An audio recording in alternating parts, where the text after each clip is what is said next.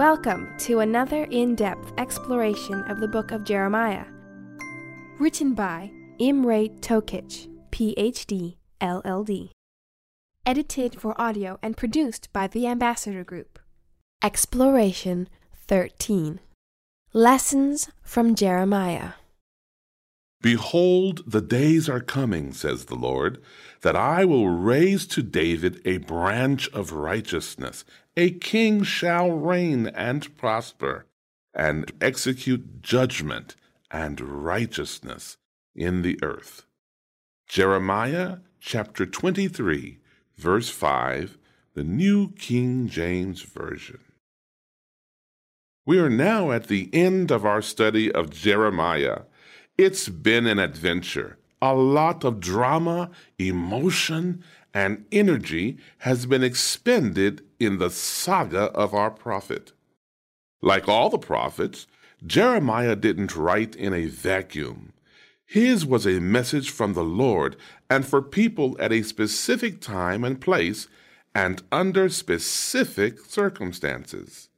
And yet, however radically different his circumstances were from ours, or from those of the many other generations who have read Jeremiah, crucial principles expressed there are the same for God's people in every generation, such as faithfulness to God and obedience to his commandments, such as true religion, a religion of the heart, as opposed to empty and dead rituals that can leave people in a false state of complacency, such as the people's willingness to listen to correction, even when it cuts across what they want to hear, such as true revival and reformation, such as trusting in the Lord and His promises instead of the arm of flesh such as the list goes on. In this exploration, let's take a look at some of the many lessons we can learn from this revelation of God's love for His people, even amid many thunderous warnings to them about where their actions will lead.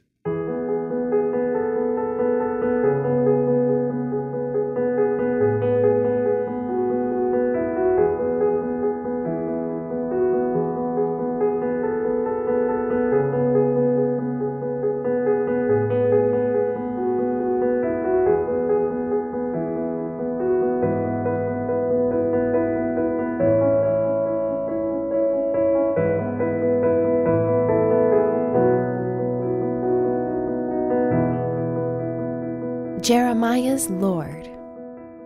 Seventh day Adventists understand that at the center of the great controversy exists a crucial issue.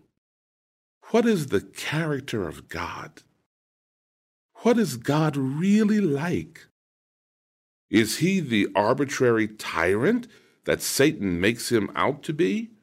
Or is he a loving and caring father who wants only the best for us? These questions really are the most important questions in the entire cosmos. After all, what would our situation be if God were not kind and loving and self sacrificial, but mean and arbitrary and sadistic? We'd be better off if no God existed than to have one like that. So, the questions are of huge importance. Fortunately, we have the answers, and they are best seen at the cross. Never will it be forgotten that he whose power created and upheld the unnumbered worlds through the vast realms of space, the beloved of God, the majesty of heaven, he whom cherub and shining seraph delighted to adore, humbled himself to uplift fallen man, that he bore the guilt and shame of sin, and the hiding of his Father's face, till the woes of a lost world broke his heart and crushed out his life on Calvary's cross. That the Maker of all worlds, the arbiter of all destinies, should lay aside his glory and humiliate himself from love to man will ever excite the wonder and adoration of the universe. The book is entitled The Great Controversy, page 651. The author's name is Ellen G. White. How is the nature and character of God revealed in the following texts in Jeremiah? That is, what do these texts tell you about God? Jeremiah chapter 2 and verse 13. For my people have committed two evils.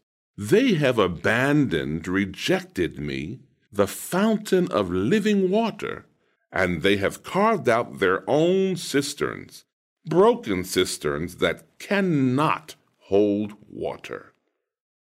Jeremiah chapter 5 and verse 22. Do you not fear me, says the Lord? Do you not tremble in awe in my presence? For I have placed the sand as a boundary for the seas, an eternal decree, and a perpetual barrier beyond which it cannot pass. Though the waves of the sea toss and break, Yet they cannot prevail against the sand ordained to hold them back. Though the waves and the billows roar, yet they cannot cross the barrier. Is not such a God to be feared? Jeremiah chapter 11 and verse 22. Therefore, thus says the Lord of hosts Behold, I am about to punish them their young men will die by the sword.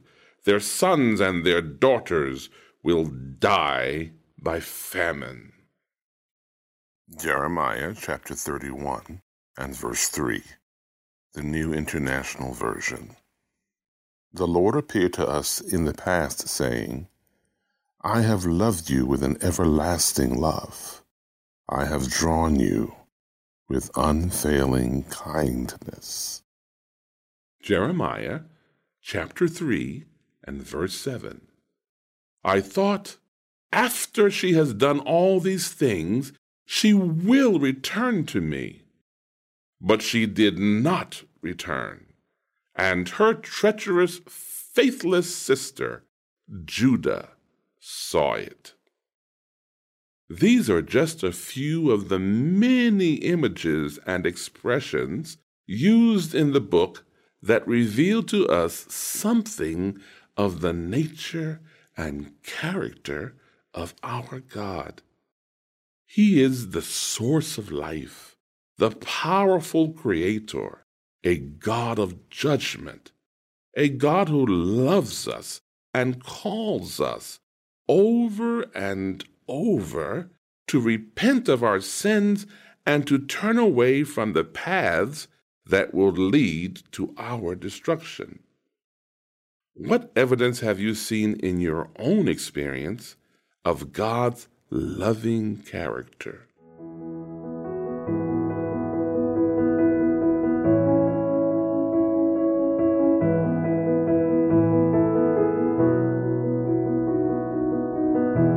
Rituals and Sin.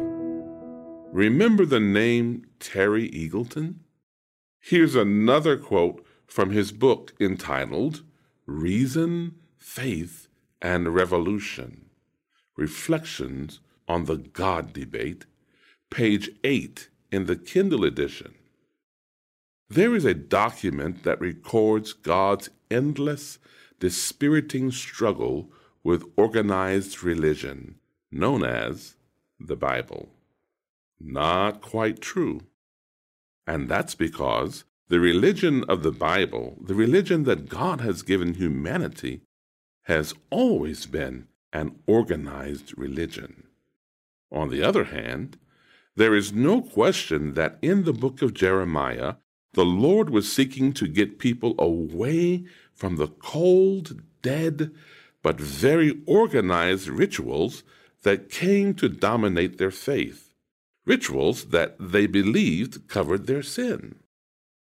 As said earlier, yet it is worth repeating, the vast majority of Jeremiah's struggles were with leaders and priests and people who believed that because they were the chosen ones of God, the children of Abraham, the covenant people, they were just fine with the Lord. Galatians chapter 3, verse 29 connects us to that group. And if you belong to Christ, if you are in him, then you are Abraham's descendants and spiritual heirs according to God's promise. What a sad deception! One that we, also of Abraham's seed, need to watch out for. What is the message of these two texts in Jeremiah? More important, how can we apply the principles in our own walk with the Lord? Text number one Jeremiah chapter 6 and verse 20. For what purpose does frankincense come to me from Sheba, and the sweet cane from a distant land? Your burnt offerings are not acceptable, and your sacrifices are not sweet and pleasing to me. Text number two Jeremiah chapter 7, verses 1 through 10 the New International Version. This is the word that came to Jeremiah from the Lord. Stand at the gate of the Lord's house, and there proclaim this message. Hear the word of the Lord, all ye people of Judah, who come through these gates to worship the Lord. This is what the Lord Almighty, the God of Israel, says Reform your ways and your actions and I will let you live in this place. Do not trust in deceptive words and say, This is the temple of the Lord, the temple of the Lord, the temple of the Lord. If you really change your ways and your actions and deal with each other justly, if you do not oppress the foreigner, the fatherless, or the widow, and do not shed innocent blood in this place, and if you do not follow other gods to your own harm, then I will let you live in this place, in the land I gave your ancestors forever and ever. But look, you are trusting in deceptive words that are worthless. Will you steal and murder, commit adultery and perjury? Burn incense to Baal and follow other gods you have not known, and then come and stand before me in this house which bears my name and say, We are safe? Safe to do all these detestable things? For another perspective and another translational approach, let's listen to the New Living Translation of Jeremiah chapter 7, verses 9 and 10. Do you really think you can steal, murder, commit adultery, lie, and burn incense to Baal and all those other new gods of yours, and then come here and stand before me in my temple and chant, We are safe? Only to go back to all those evils again? If one ever wanted to find a situation that fits what has been called cheap grace, the term certainly applies to these verses.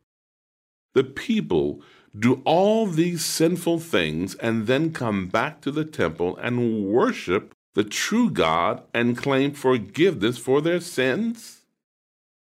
God is not mocked. Unless these people change their ways, especially how they treat the weak among them, they are going to face harsh judgment. What a deception they are under. They believe that they can claim God's forgiveness and go on doing what they want without regard to the conditions of the covenant so that they can continue on in those sins. What is the difference between what Jeremiah is warning about and Matthew chapter 9 verse 12 when Jesus said, "Those who are healthy have no need for a physician, but only those who are sick." Why is it important to know that difference?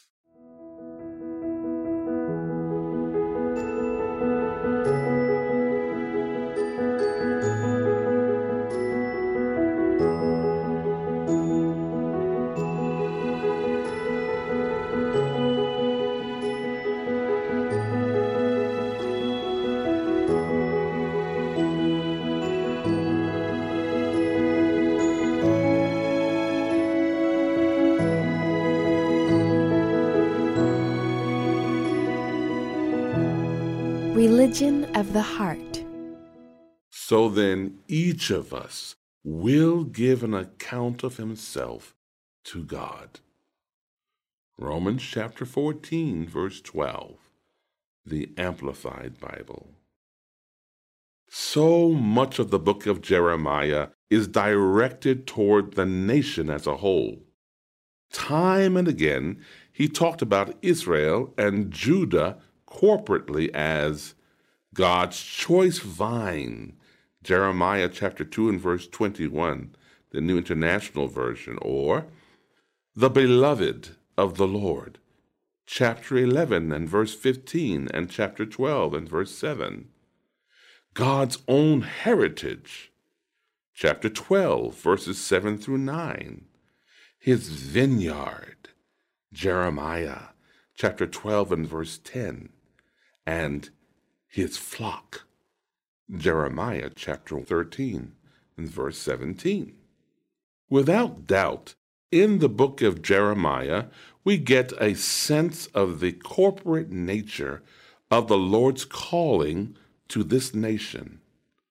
Of course, it's the same in the New Testament, where time and again the church is understood in a corporate sense. Here are three examples in the book of Ephesians from the Amplified Bible. Ephesians chapter 1, verse 22.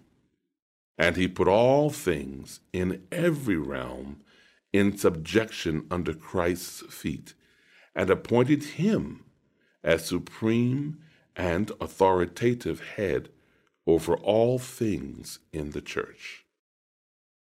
Ephesians chapter 3, verse 10.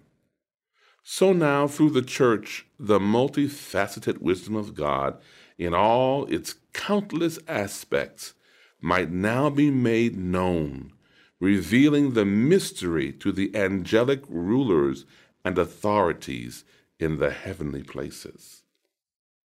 And Ephesians chapter 5, verse 27 so that in turn he might present the church to himself in glorious splendor, without spot or wrinkle or any such thing, but that she would be holy, set apart for God, and blameless.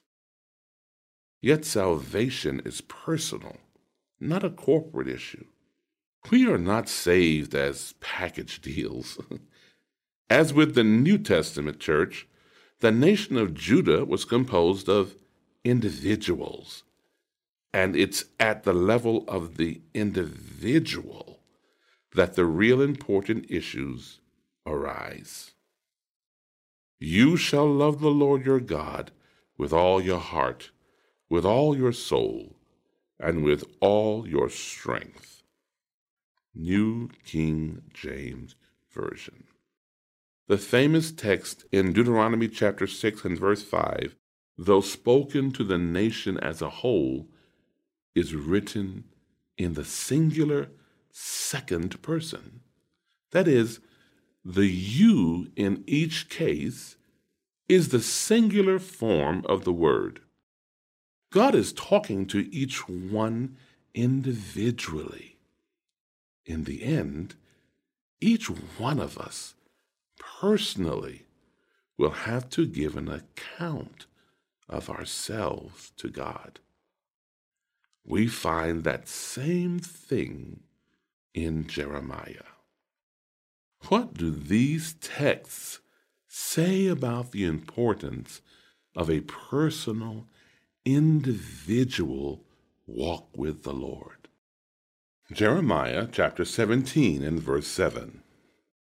Blessed with spiritual security is the man who believes and trusts in and relies on the Lord, and whose hope and confident expectation is the Lord.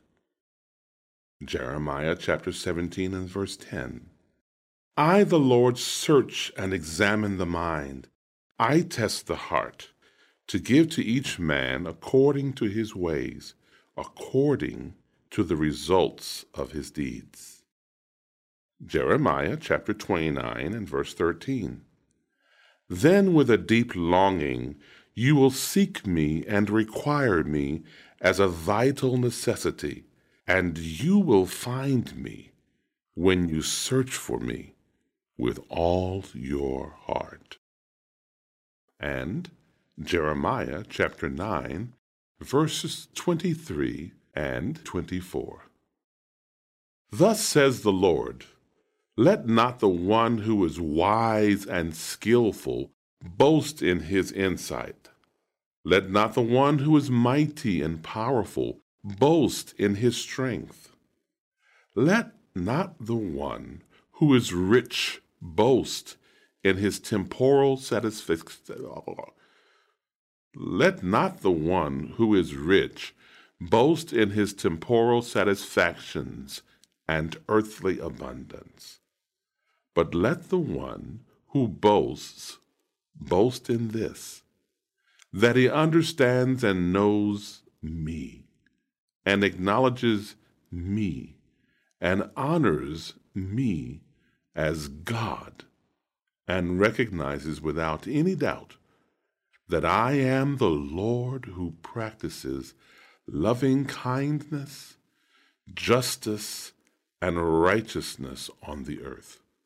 For in these things I delight, says the Lord.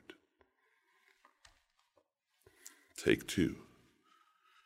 Jeremiah chapter 9, verses 23 through 24. Thus says the Lord Let not the one who is wise and skillful boast in his insight let not the one who is mighty and powerful boast in his strength. Let not the one who is rich boast in his temporal satisfactions and earthly abundance.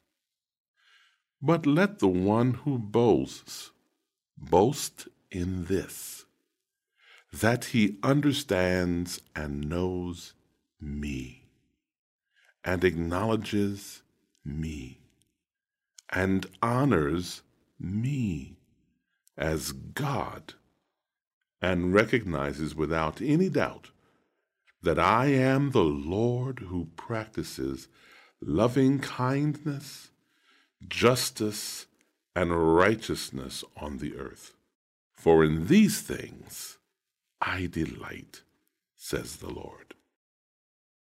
Though both testaments of the Bible talk about the corporate nature of God's church, true faith is a matter of each person, himself or herself, making a daily surrender to the Lord, a personal choice to walk in faith and obedience. Though there's no question that we are each individually responsible for our own souls, how can you make sure that you are doing everything you can to uplift and encourage others? Who do you know right now that you can say some kind and uplifting words too.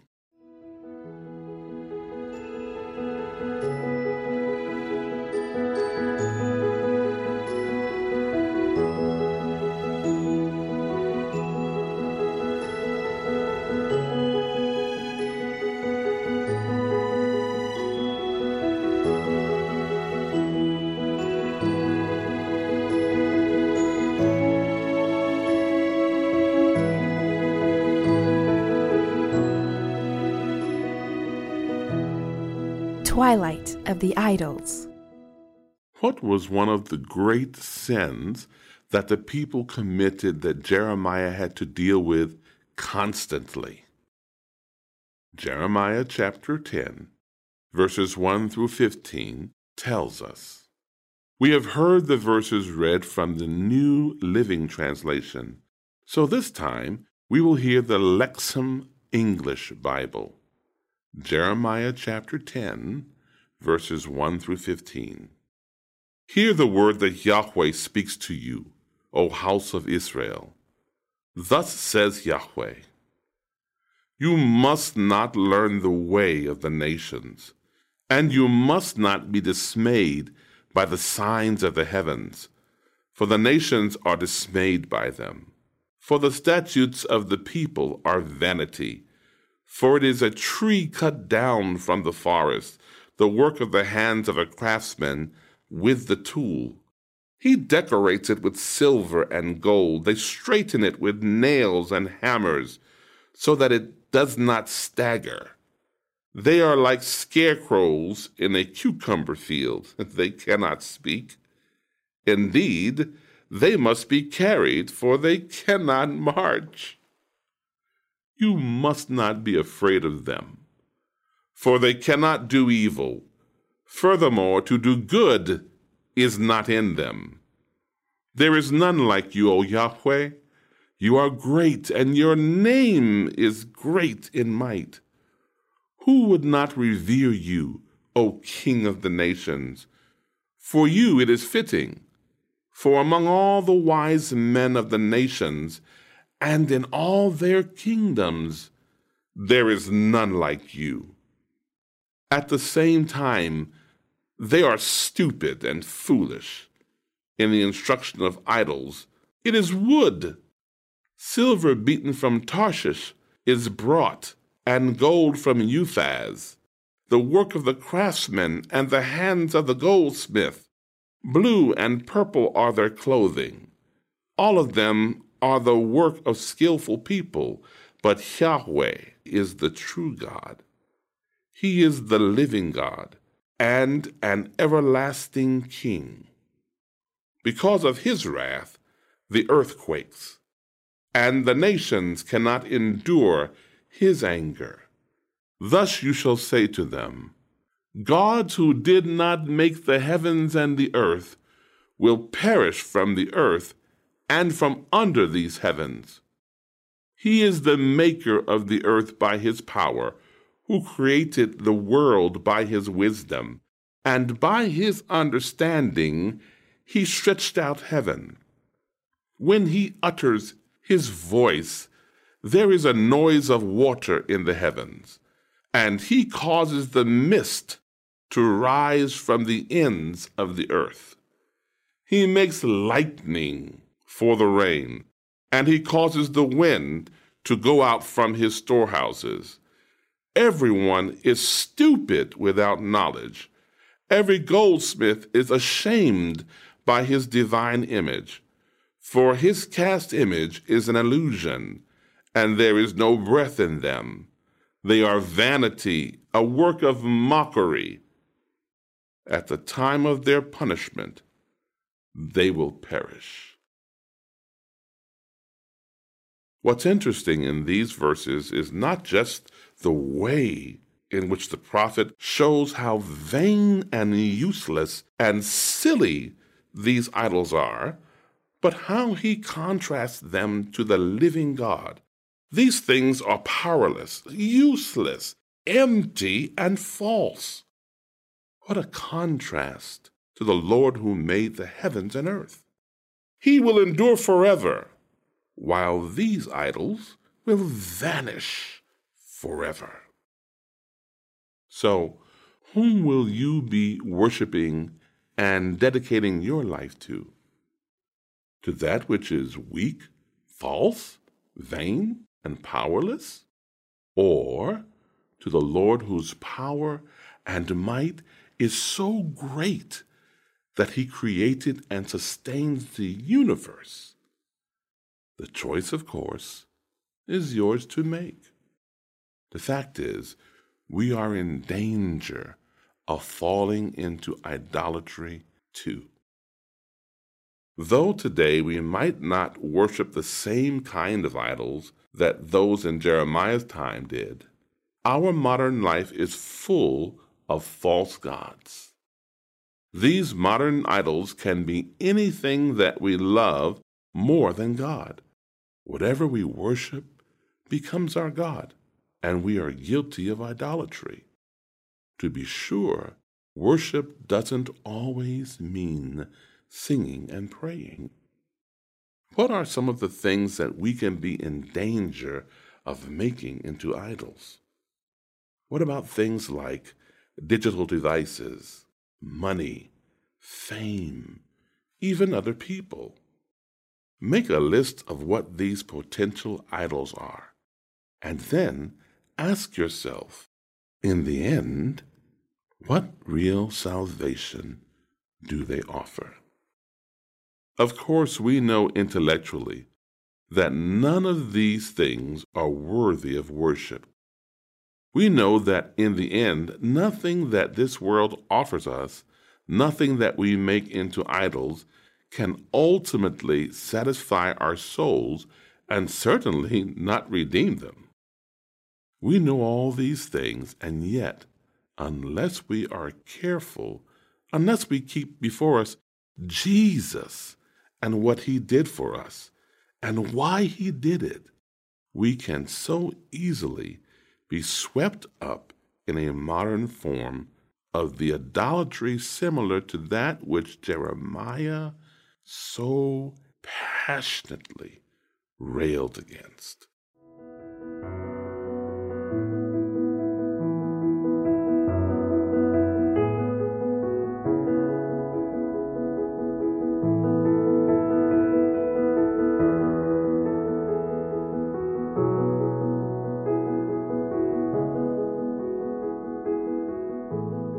The Remnant.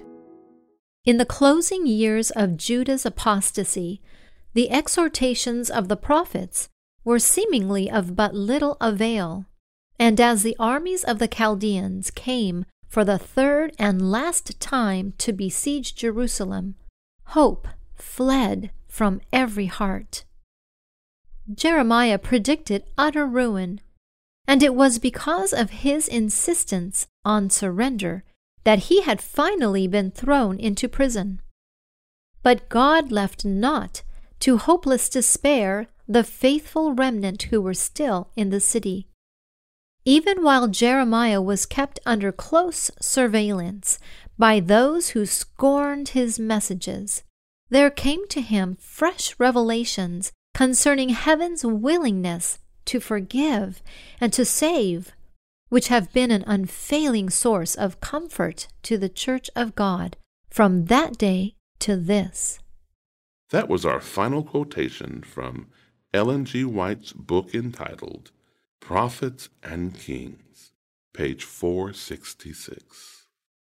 Even amid that prevailing apostasy and doom, God always had a faithful people, however small in number, though, as with many of the prophets, much of the emphasis in Jeremiah's messages was on apostasy and unfaithfulness, because these were what the Lord wanted to save the people from.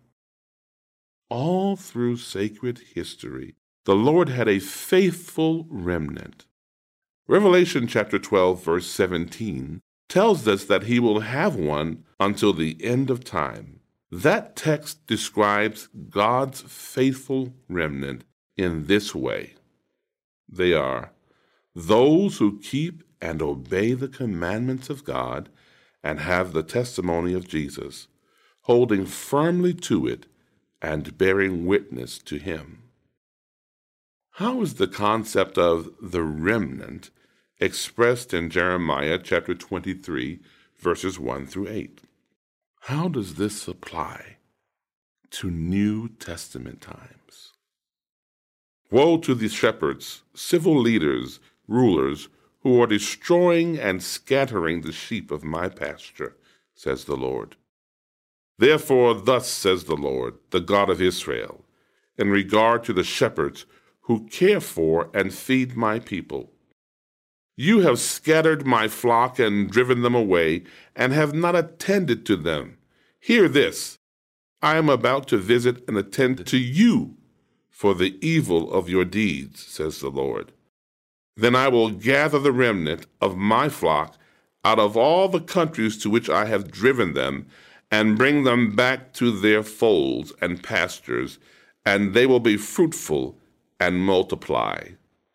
I will set up shepherds over them who will feed them, and they will not be afraid any longer, nor be terrified, nor will any be missing, says the Lord. Verse 5 Behold, listen closely. The days are coming, says the Lord, when I will raise up for David a righteous branch, and he will reign as king and act wisely, and will do those things that accomplish justice and righteousness in the land. Verse 6 In his days Judah will be saved, and Israel will dwell safely. Now this is his name by which he will be called, the Lord our righteousness. Verse 7 Therefore, behold, the days are coming, says the Lord, when they will no longer say, As the Lord lives, who brought up the children of Israel from the land of Egypt. But they will say, As the Lord lives, who brought up and led back the descendants of the house of Israel from the north country and from all the countries to which I had driven them. Then they will live in their own land verse 7. Therefore, behold, the days are coming, says the Lord, when they will no longer say, As the Lord lives, who brought up the children of Israel from the land of Egypt. But they will say, As the Lord lives, who brought up and led back the descendants of the house of Israel from the north country and from all the countries to which I had driven them. Then they will live in their own land. In verses 5, 6, and 7, scholars have long seen a messianic prophecy, a prophecy of redemption for God's faithful people. Though it's true that after the Babylonian exile, a remnant returned, it was not a glorious return. However, God's purposes would be fulfilled through the lineage of David, through a righteous branch, the king who would one day reign. This prophecy had a partial fulfillment in the first coming of Jesus. Matthew 1 and verse 1. The record of the genealogy of Jesus the Messiah, the son, descendant of David, the son, descendant of Abraham. Matthew chapter 21, verses 7 through 9. And they brought the donkey and the colt, and placed their coats on them, and Jesus sat on the coats. Most of the crowd spread their coats on the road as before a king, while others were cutting branches from the trees and spreading them on the road the crowds that went ahead of him and those that followed him were shouting in praise and adoration Hosanna to the Son of David, Messiah! Blessed, praised, glorified is he who comes in the name of the Lord. Hosanna in the highest heaven. And John chapter 12 and verse 13. They took branches of palm trees in homage to him as king, and went out to meet him. And they began shouting and kept shouting, Hosanna! Blessed, celebrated, praise is he who comes in the name of the Lord, even the King of Israel. Daniel chapter 7, verses 13 and 14 says, I kept looking in the night visions, and behold, on the clouds of heaven, one like a son of man was coming, and he came up to the Ancient of Days and was presented before him. And to him, the Messiah, was given dominion, supreme authority, glory, and a kingdom, that all the peoples, nations, and speakers of every language should serve and worship him. His dominion is an everlasting dominion, which will not pass away, and his kingdom is one which will not be destroyed. Yes, it will have its ultimate fulfillment in the second coming, when all of God's faithful people, his true remnant, will dwell forever in peace and safety. The redemption, first symbolized by the exodus from Egypt, will be final, complete, and eternal. Listening friend, beginning now, make it your habit to trust more and more in the promises of God and their ultimate fulfillment in your own life. Honestly, what else besides the promises of God can you rely on?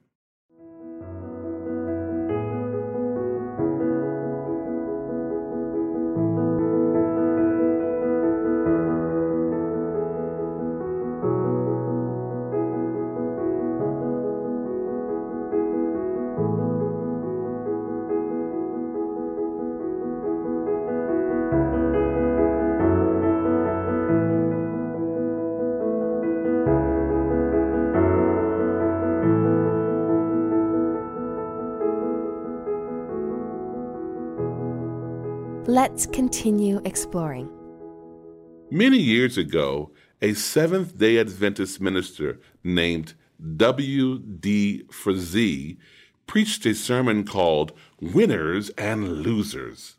In it, he went through the lives of various Bible characters, looking at their work and ministry, and then he asked the question regarding each one was he a winner or a loser?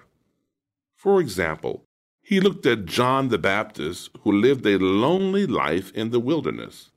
Though eventually John had a small following, it never amounted to much, and certainly it was not what Jesus, who came later, had.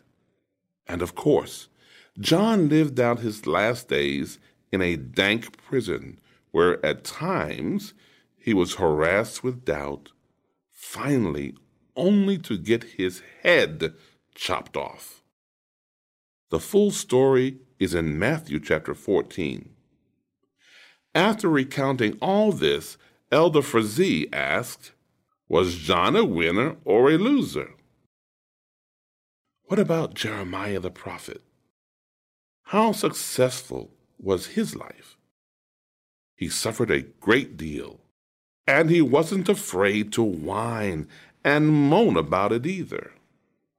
With few exceptions, it seems that the priests, prophets, kings, and common people not only didn't like what he had to say, but also thoroughly resented it.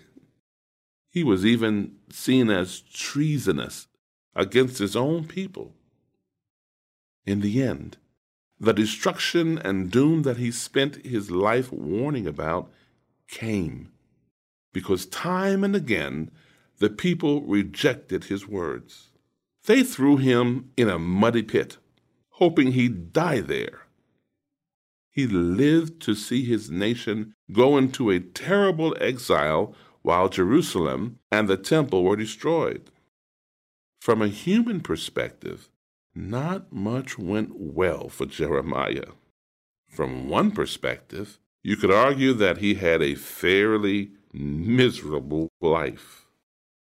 Here are a few final points to ponder and some questions to consider. Was Jeremiah a winner or a loser? What are the reasons for the choice you made? If you say he was a winner, what does that tell you about how crucial it is that we do not judge reality by the world's standards? What standards are we to use to try to understand what is right and wrong, good and evil, success and failure? In what ways do you see the life and ministry of Jesus prefigured in Jeremiah? What are the parallels? Earlier in this exploration, we mentioned the problem of believing that occurs with religious worship without a change of heart being a deception. What is true grace in contrast to the cheap, worthless, and even deceptive version of it. Is your life an exhibit of living by true grace? It has been a pleasure exploring Jeremiah with you. I pray that you will live forever in God's grace and until we explore once again. I pray that you will live fully in His presence until he comes just beyond tomorrow.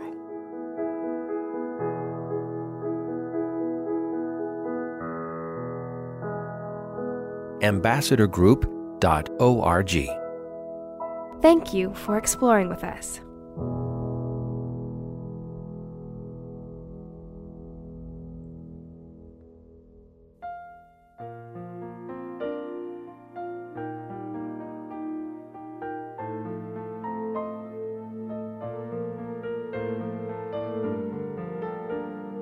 This media was brought to you by Audioverse, a website dedicated to spreading God's Word through free sermon audio and much more. If you would like to know more about Audioverse, or if you would like to listen to more sermons, please visit www.audioverse.org.